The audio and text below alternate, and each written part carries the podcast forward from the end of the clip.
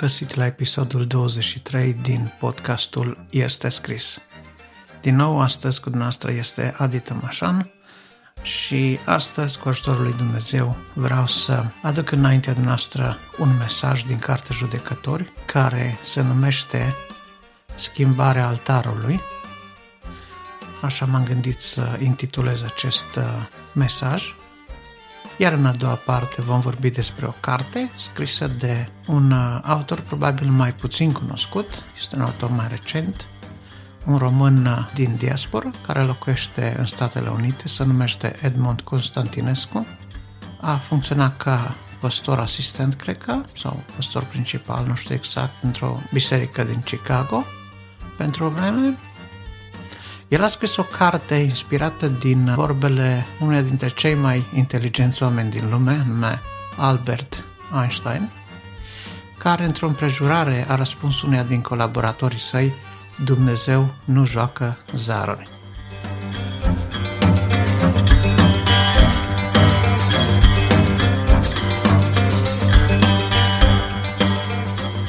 El credea în precizia echilibrului făcut de Dumnezeu în creație într-așa măsură încât a spus lucrul acesta. Așa că Edmond Constantinescu a hotărât să își numească această carte a lui exact cu aceste cuvinte, Dumnezeu nu joacă zaruri. Vom vedea despre ea câteva lucruri mai încolo, dar acum haideți să ne plecăm uh, privirea către Judecători, capitolul 6, începând de la versetul 11. Este o perioadă foarte stranie în perioada judecătorilor, această perioadă. De ce? Pentru că de-a lungul cărții judecători vom vedea că în repetate rânduri scriitorul cărții judecători pomenește acest lucru. Căci nu era judecător în Israel și fiecare făcea ce voia. A fost o perioadă când uh, poporul lui Israel s-a îndepărtat de Dumnezeu s-a îndepărtat de liderii lor și trăia o viață tribală, a căror obiceiuri, a căror tradiții, a căror principii de viață se denaturaseră în timp, astfel că ne spune Scriptura că în vremea lui Gedeon ei ajunseseră mai degrabă să se teamă de Dumnezeul amoriților, de Dumnezeul madianiților, pentru că vedeau că acești oameni sunt uh, luptători puternici, că ei vin și cuceresc cetăți, pun stăpânire pe ferme, pun stăpânire pe pământuri, erau jefuitori strașnici și nimeni nu le putea sta împotrivă.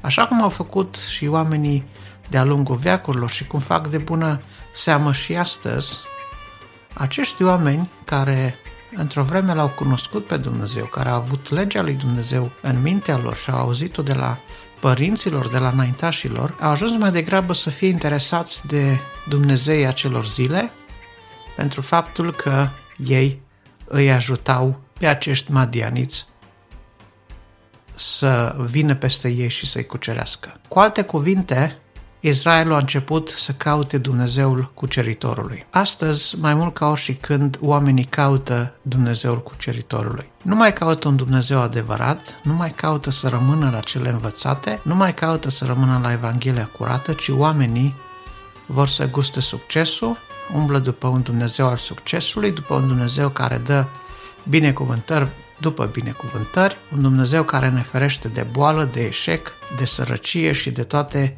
lucrurile neplăcute din lume și care, ca semn că ne iubește, nu ne poate da decât succes și prosperitate. O astfel de Evanghelie știm cu toții că este absurdă, este falsă, mai mult decât atât îl ofensează pe Dumnezeu. Cei din casa lui Beniamin, o mică familie, familia lui Ioas din care Gedeon făcea parte, el menționează chiar că era cea mai mică familie din cea mai mică seminție din Israel Iată că până și ei au adoptat altarul lui Baal, au pus acolo pe altarul acesta un par sfânt închinat lui Baal, că doar, doar vor avea recoltă mai bună, doar, doar îi va păzi acest altar de năvălirile străine și așa mai departe.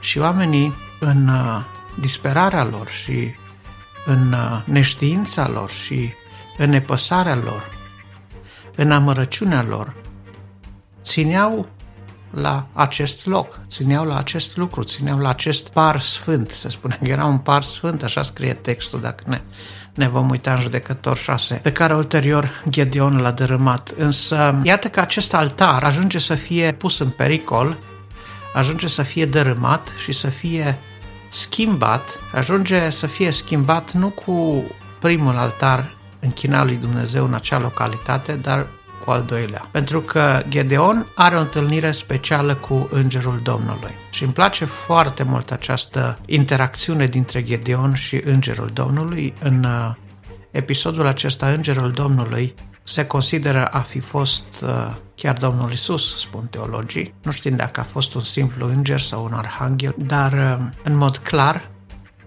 Gedeon înțelege că l-a văzut pe Dumnezeu, pentru că de aia la sfârșitul întâlnirii sale zice, vai de mine, Gedeon era în mijlocul unei activități puțin cam atipice, ca să spun așa. Vântura grâu într-un teasc. De ce făcea lucrul acesta? Normal, grâu nu se vântură în teasc. Se vântură undeva în câmp, afară, în aer deschis, probabil pe o suprafață textilă mare ca o acoperitoare, ceva de genul ăsta, și acolo se puneau snopii de grâu și se băteau cu niște prăjini până cădeau din ei uh, boabele de grâu, urmând ca paile să fie trase la oaltă, iar boabele să rămână nedesubtă. Se scutura grâul din spice, ulterior, ceea ce rămânea sub paie trebuia vărsat dintr-un vas într-altul în uh, vânt, din nou în aer deschis, pentru ca pleava și praful să iasă din ele și să rămână doar boabele. Gedeon face lucrul acesta într-un teasc oarecum protejat, am spune noi, unul la mână să nu piardă niciun bob, doi la mână să fie cumva ferit de vederea celor care ar fi putut să vadă oarecum că el deține totuși o mână de grâu. La fereală, cu timiditate, își vede de treaba lui cotidiană și în mijlocul trebii lui cotidiene, așa cum se poate întâmpla nu de puține ori și nouă, are o întâlnire specială cu îngerul. Îngerul Domnului spune, Domnul să fie cu tine, viteazule. și îmi place această adresare a Domnului către Gedeon. Gedeon nu se vedea viteaz deloc, ba se vedea foarte jos, foarte neînsemnat. Când începe discuția cu el, parcă vedem pe oamenii noștri de astăzi. Parcă îi aud spunând aceleași cuvinte parcă le-ar fi învățat de la Gedeon oamenii zilelor noastre. Deci dacă Domnul este cu noi, atunci unde sunt minunile acelea pe care le-am auzit de la părinții noștri? Așa zic și astăzi oamenii. Dacă Dumnezeu încă este prezent și este adevărat și lucrează, de ce lasă nenorocirile astea? De ce lasă pandemii? De ce lasă tsunamiuri? De ce lasă războaie devastatoare? De ce lasă foamete? De ce lasă SIDA sau COVID sau altceva? Oamenii nu sunt convinși că au de face cu un Dumnezeu căruia nu-i scapă nimic. Însă Domnul avea în vedere cu Gedeon o transformare. Vrea să-l transforme dintr-un om preocupat de cotidianul lui banal, dintr-un om retras, dintr-un om speriat, dintr-un om care se vedea mic în ochiul lui, să facă din el un viteaz, să facă din el un izbăvitor, să facă din el un lider. Vedem că pașii lui de la statutul de cel mai mic copil din cea mai mică familie, din cea mai mică seminție a lui Israel, la statusul de lider al unei națiuni, parcursul acesta, spuneam, este unul destul de șovăielnic, este unul destul de timid, nu îndrăznește să facă pasul următor, așa cum și noi, de prea puține ori în viață, îndrăznim să ieșim din zona pe care o stăpânim, din zona noastră de confort, către acel loc, către acea treaptă care ni se pare că este imposibil de atins. David însă știa un lucru pe care l-a transmis și nouă în psalm și pe care îl amintesc și eu astăzi – tu îmi pui piciorul pe stânca pe care nu o pot ajunge. Iată că atunci când era vorba de cățărat în locuri înalte și periculoase, imposibil de atins, David se bizuia pe Domnul. Haideți să ne bizuim și noi pe Domnul, pe Domnul care nu ne-a uitat, pe Domnul care n-a încetat să facă minuni, pe Domnul care n-a încetat să transforme vieți, să transforme vieți personale ale indivizilor, care n-a uitat să transforme soarta unor națiuni chiar, a unor comunități întregi. De ce? Doar pentru că oamenii și-au văzut starea lor nenorocită și au început să se roage, au început să strige către Domnul. Ei erau nenorociți de Madian pentru că de circa șapte ani izraeliții semănau și madianații culegeau și jefuiau. Și în starea lor nenorocită au strigat către Domnul și Domnul le-a trimis ca izbăvitor pe acest om. De fapt, izbăvirea a venit, așa cum am spus, prin cel mai neînsemnat.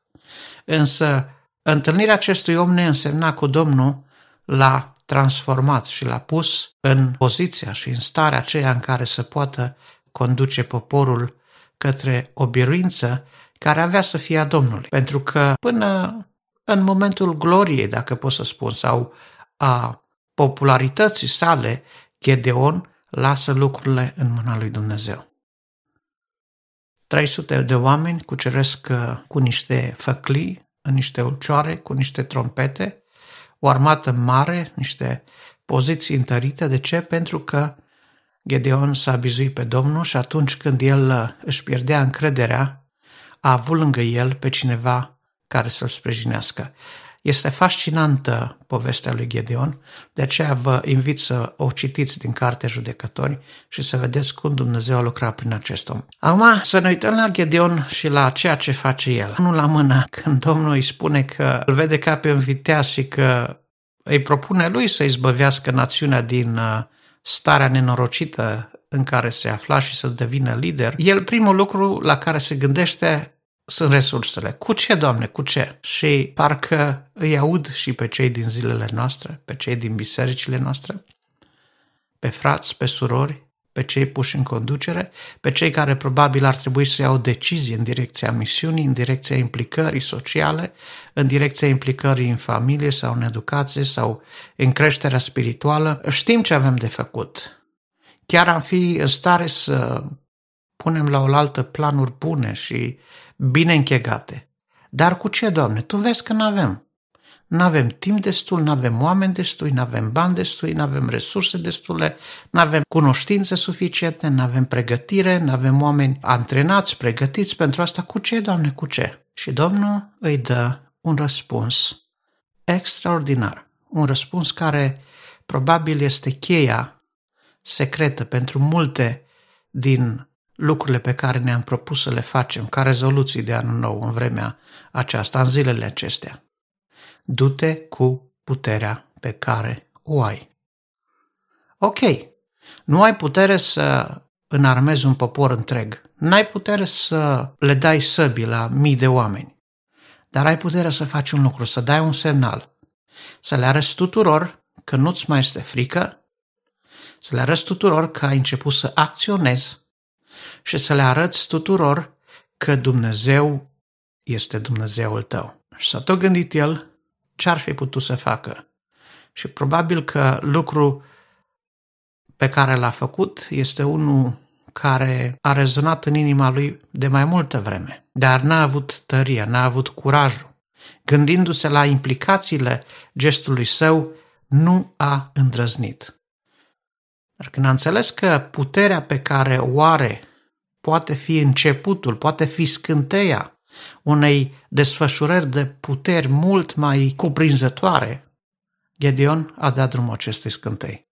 Atât a făcut pentru început. A dărâmat un altar. Și încă noaptea, nu în fața tuturor, nu în văzut tuturor, dimineața locuitorii s-au trezit, altarul lui Baal și parul lui Sfânt nu mai era acolo. Au făcut cercetări și era momentul de care s-a temut toată viața, că dacă ar face așa ceva, l-ar linșa cei din cetate.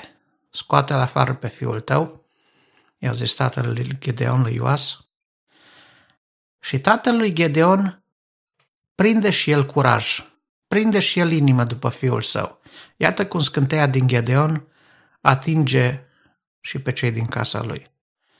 Și Ioas zice o vorbă înțeleaptă, o vorbă care oarecum este neutră, o vorbă înțeleaptă pentru că l-a protejat pe fiul său de mânia comunității închinătorilor la idoli, pentru că l-a pus pe Baal într-o situație delicată. Dacă este altarul lui Baal și dacă Baal este Dumnezeu cum pretindeți voi că e, atunci să-și apere Baal singur altarul. Și n-au putut să îl ia, nu au putut să îl linșeze pentru că tatăl lui i-a ținut parte, pentru că și el a început să prindă curaj. Și Duhul Domnului a venit peste el în clipa când a început să lucreze cu puterea pe care o avea. Duhul Domnului a început să vină peste el. Vedeți, în prima instanță a fost foarte neîncrezător. Nu știa ce să creadă. Părea că omul cu care stă de vorbă este unul special, că ar fi un înger, că ar fi un trimis al lui Dumnezeu, dar din uh, cunoștințele lui teologice sau pseudo-religioase, dacă vreți, Gedeon știa un lucru, că îngerii vin și dispar foarte repede. Și dacă îngerul acesta este cu adevărat trimis de la Dumnezeu și dacă cu adevărat îi se cerea lui în mod expres să facă ceea ce i-a spus îngerul să facă, el a zis, uite, rămâi aici până voi pregăti darul meu. Și a pregăti un miel și niște azim și așa, lua o bucată de timp. Lua câteva ore, două, trei ore. Nu era chiar așa simplu să faci lucrul acesta. Îngerul Domnului a stat acolo sub stejarul din apropierea casei lui Gedeon, așteptând darul. Când Gedeon a văzut că darul lui s-a transformat într-o jerfă și că îngerul a întins toiagul și carnea și pâinea pe care el a pus-o pe acel colț de stâncă au început să ardă ca o jertfă, a înțeles că are cu adevărat de a face cu Dumnezeu. Și chiar și în momentul ăsta, și na, acum când eram gata-gata să izbăvesc pe Israel, am intrat în altă încurcătură trebuie să mor, că l-am văzut pe Dumnezeu. Nu mai înțeleg nimic, nu te teme, nu vei muri. Și noi credem că atunci când suntem pe buza prăpastii, când suntem pe groapa, pe marginea gropii mormântului și totuși rămân treburi importante care sunt nefăcute, ne gândim, gata, s-a terminat, treburile rămân nefăcute, e ultimul pas. Dumnezeu ne poate întoarce de la ultimul pas. Cum i-a dat viața lui Ezechia poate să ne dea viață și nouă. Cum a vindecat pe alții, poate să ne vindece și pe noi. Cum a ridicat dintr-un timid plin de groază un om care să fie un lider de armată și să bage groaza în madianiți, așa poate și din tine, cel timid, cel nebăgat în seamă, cel care nu îndrăznește să deschizi gura, cel care te strecor pe lângă ziduri neobservat, din tine Dumnezeu poate face un lider dacă el vrea să faci lucrul acesta. Însă există aceste câteva amănunte de care trebuie să ținem cont. Unu, să avem o discuție liberă și sinceră cu Îngerul Domnului, cu Domnul nostru, cu Domnul Isus. Să-i spunem, da, Doamne, mă văd lipsit de resurse, mă văd mic, mă văd neînsemnat, văd ticăloșia din jurul meu, văd altare peste altare, ca o Atenă veche plină de altare înălțate feluriților Dumnezei, numai altarul Domnului nu-l văd nicăieri. Am o râvnă deosebită pentru altarul Domnului, dar nu-l văd nicăieri. Orice alt fel de altare le văd peste tot, dar nu altarul Domnului. Și Domnul zice, du-te cu puterea pe care o ai. Nu știu ce putere ai astăzi, poate nu poți să faci prea multe. Poate poți doar să te rogi 5 minute, roagă-te acele 5 minute. Poate peste o lună vei reuși să te rogi 10 minute. Sau poate nu va trebui să te rogi 10 minute, dar vei putea 10 minute sau 15 minute să stai cu altul care se roagă sau să cânți cu altul. Sau poate vei putea să mergi să ajuți pe unul aflat în nevoie. Sau să stai o jumătate de noapte cu un bolnav veghin la căpătăiul lui. Sau poate să stai cu niște bebeluși acasă, câtă vreme părinții lor se duc la adunare, probabil o dată sau de două ori în lună. Poți face o mulțime de lucruri cu puterea pe care o ai, cu resursele pe care le ai. Probabil nu ai cel mai nou model de laptop la tine acasă, dar ai un laptop suficient de bun ca să poți să actualizezi pagina de web a unei biserici sau ai destulă cunoștință de operare pe calculator ca să poți ține contabilitatea unei organizații sau să uh, ții corespondența pe e-mail. Nu știu ce poți să faci. Tu știi mai bine, tu știi care sunt resursele tale. Dar spune-i Domnului că ești gata, cu puterea, cu resursele pe care le ai, să faci tot ce îți va cere El. Și observăm că în clipa când Dumnezeu i-a cerut progresiv să facă tot mai mult și tot mai mult, Dumnezeu a pregătit și resursele. I-a pregătit uh, un sprijin, o mână dreaptă, i-a pregătit națiunea, de asemenea, pentru că au venit din tribul lui Neftali, din tribul lui Zabulon, din tribul lui Asher, au venit și s-au dus împreună cu el la luptă. Cum credeți că aceste inimi sau aceste mii de oameni au putut fi mișcate să meargă după un om așa de însemnat, dintr-o familie așa de mică, din cea mai mică seminție din națiunea lui Israel?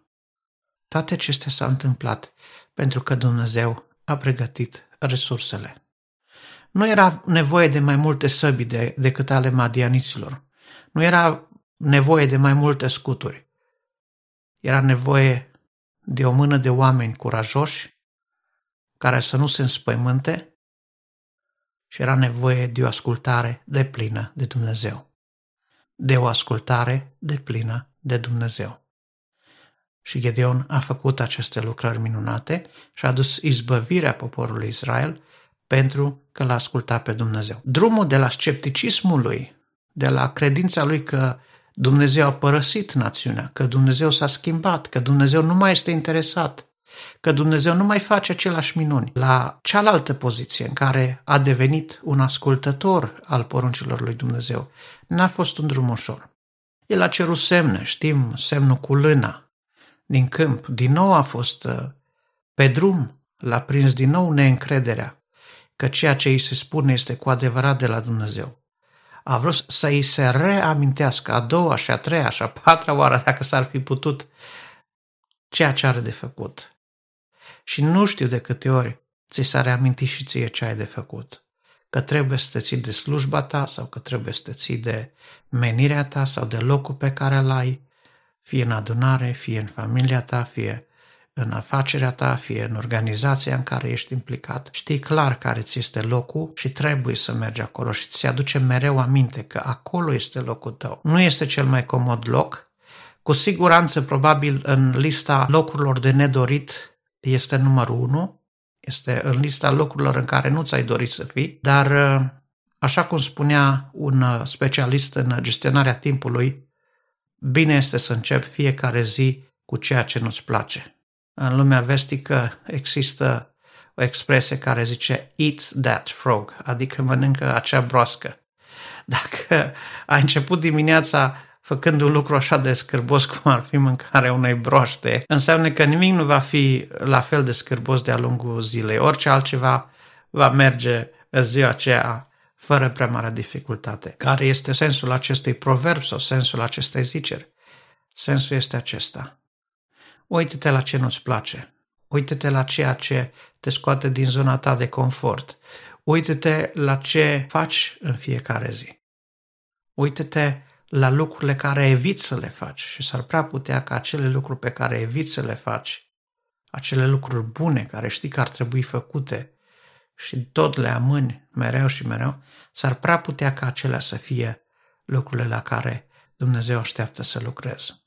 Este început de an, este 3 ianuarie și s-ar prea putea ca unii dintre noi să fi luat la 1 ianuarie rezoluții pe care deja le-am și călcat, doar în ziua a treia din acest an.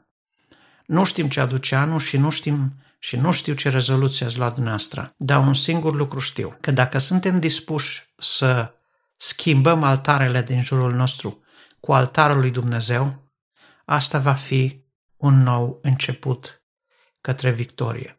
Va fi un început către o preschimbare fantastică în viața noastră. Nu știu ce altare au fost prin jurul tău.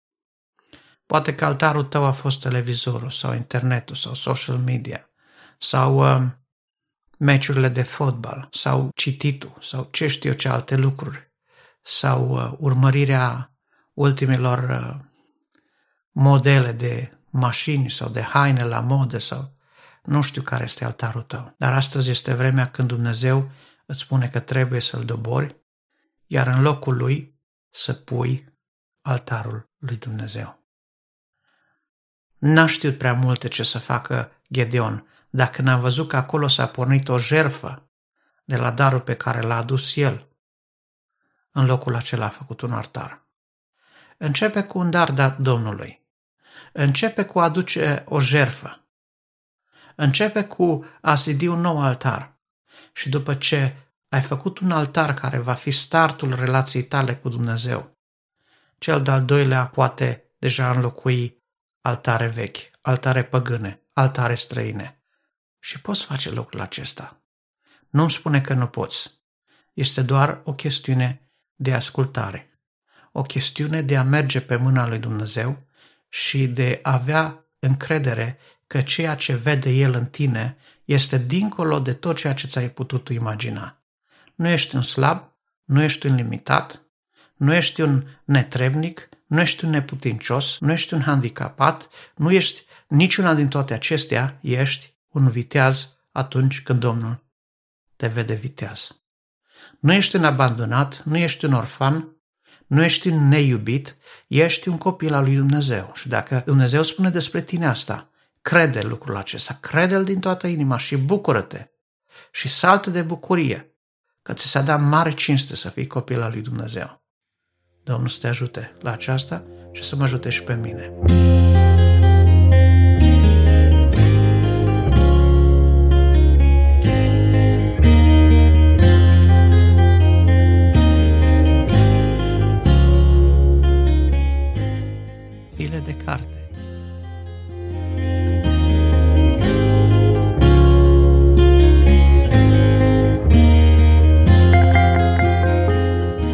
De carte, așa cum pomeneam și la începutul emisiunei, vă prezint cartea Dumnezeu nu joacă zară, scrisă de Edmond Constantinescu. Se poate găsi în toate librările importante creștine din România, se poate comanda și online. Am citit cartea asta fără să o pot lăsa din mână. De ce? Pentru că este o carte care vrea să ne arate că știința și religia nu se bat cap în cap când este vorba de a demonstra că în spatele creației acesteia minunate este un echilibru suprem care nu poate exista sau coexista prin sine însuși, ci este un echilibru susținut de un creator. Edmund Constantinescu este un om foarte citit, foarte cultivat, care dă o mulțime de argumente, care dă un șir lung de bibliografii despre oameni de știință, despre filozofi, despre literați, despre oameni de carte, gânditori din uh, toate secolele, care au spus și au făcut lucruri extraordinare legate de subiectul acesta. Premisa de la care pleacă Edmund Constantinescu este că faptul că suntem creștini nu ne pune în situația să ne lăsăm creierile deoparte și să credem orbește în tot ce ni se spune.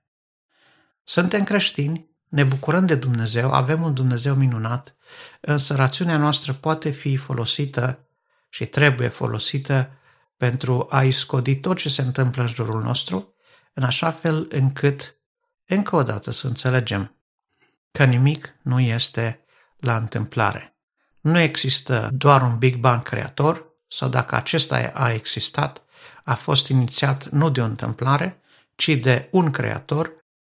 Edmond Constantinescu vorbește pe limbajul unui om de cultură, vorbește pe limbajul unui om citit, vorbește pe limbajul unor studenți care au în spate o cultură generală destul de solidă și din punct de vedere literar și din punct de vedere religios și biblic. Este o carte care o recomand cu tărie studenților la teologie, o recomand cu tărie celor care predică, o recomand cu tărie tuturor celor care sunt interesați de apologetică și de tot ceea ce înseamnă apărarea credinței pe baze solide, pe baze nu doar spirituale, dar și raționale. Este o carte, așa cum am spus, care poate fi, dacă, numai dacă așa uh, ar, ar fi luată și tot ar fi o carte valoroasă, mă refer la faptul că există atâta bibliografie și atâta referire la diferite personaje care de-a lungul secolor s-au ocupat de această temă a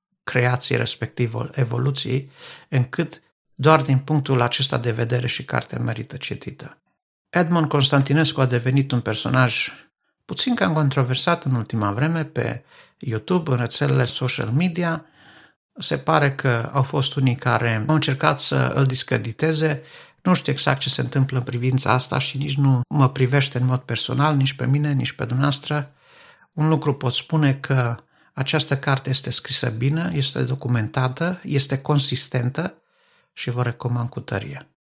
Dumnezeu să vă binecuvinteze, să vă dea un an nou bun, un an nou în care să începeți să lucrați, să acționați cu puterea pe care o aveți și de-abia aștept să vină sfârșitul anului să văd în ce fel Dumnezeu va întărit, va da și mai multă putere, va da o viziune și mai largă, va da resurse și mai minunate și a făcut cu voi și prin voi lucruri la care nu vă așteptați că s-ar putea schimba. Dumnezeu face schimbarea prin tine și prin mine, dar să rămânem la dispoziția Lui, să steghem către El, să-L ascultăm pe El, să fim deschiși față de El și să acționăm. Astea sunt lucrurile pe care El le așteaptă de la noi. Domnul să ne ajute și să ne binecuvinteze pe toți. Amin.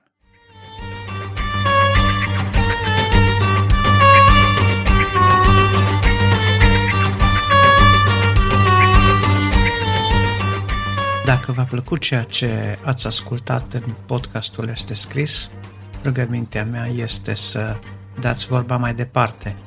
Folosiți butoanele share din cadrul aplicației în care ați ascultat podcastul sau dacă l-ați uh, urmărit direct pe website, folosiți butoanele de share din website și distribuiți acest podcast la cât mai multe persoane, la toți prietenii dumneavoastră, pentru că împreună cu mine și dumneavoastră credeți că are un mesaj care chiar trebuie auzit. Aștept părerile și opiniile dumneavoastră, sugestii, comentarii sau, uh, dacă vreți, chiar recomandări de cărți la adresa de e-mail podcastarondestescris.ro Dumnezeu să vă binecuvinteze și vă aștept pe data viitoare.